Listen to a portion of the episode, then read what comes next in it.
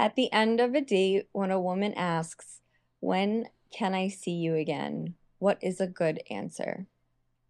If she asks, when can I see you again? Mm-hmm. Well, if you're in that case, if you're getting asked out at the end of the date and you really like her and you do want to see her again, make a date on a spot.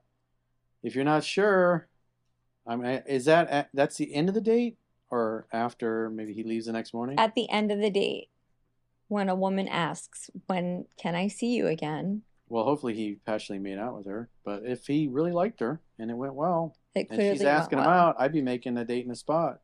So it's like, well, when are you available?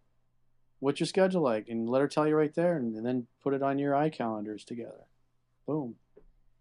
I mean, I, I would definitely not give my entire Caroline. um like availability, but I would give certain dates of the week, preferably dates that are harder probably in the beginning to get reservations just to test the guy and see like how far he's willing to go to actually take me out on a date. Yeah. Um, Just make Because- guy easy. Jesus. Well, no, it depends. You're setting up like a level like psychological background test, like you're a, a therapist trying to diagnose them with something. I am. Like, oh, how far will they go? I mean, if the guy's really that interested in us, If they go really out of that their way to do such things. but if the and- guy gets that interested, then then the women typically are not interested. Then not That's always, not true. dude.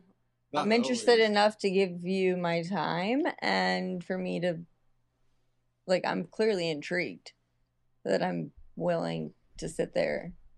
And if you really like the up. person, you'd be willing to go out on a second date with them.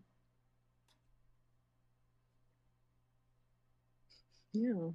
He should be like, oh, tonight when we go get dessert or something. That'd be a cute little. We can go upstairs and have date number two right now. No. I'd be like, okay, I would never reject mind. that Yeah. Yeah. because even if I've that. If it was I mean, Justin been- Bieber and he said that to you, you'd be like, okay, we're going upstairs. nope. the right Sorry, guy. they break all the rules for the right guy. Yeah. You tell Justin no, he'll be like, "Oh, I'm gonna remember that girl, and I'm gonna find her tomorrow. We're gonna try this again." For sure. I'll say no. Yeah. No, Justin. She's been waiting mm-hmm. her whole life. Never sees him again. I'm gonna hate Erica the rest of my life. Yeah. Nope. See, I could have hooked him on the good sex, and he would have kept coming back for more. Mm-mm.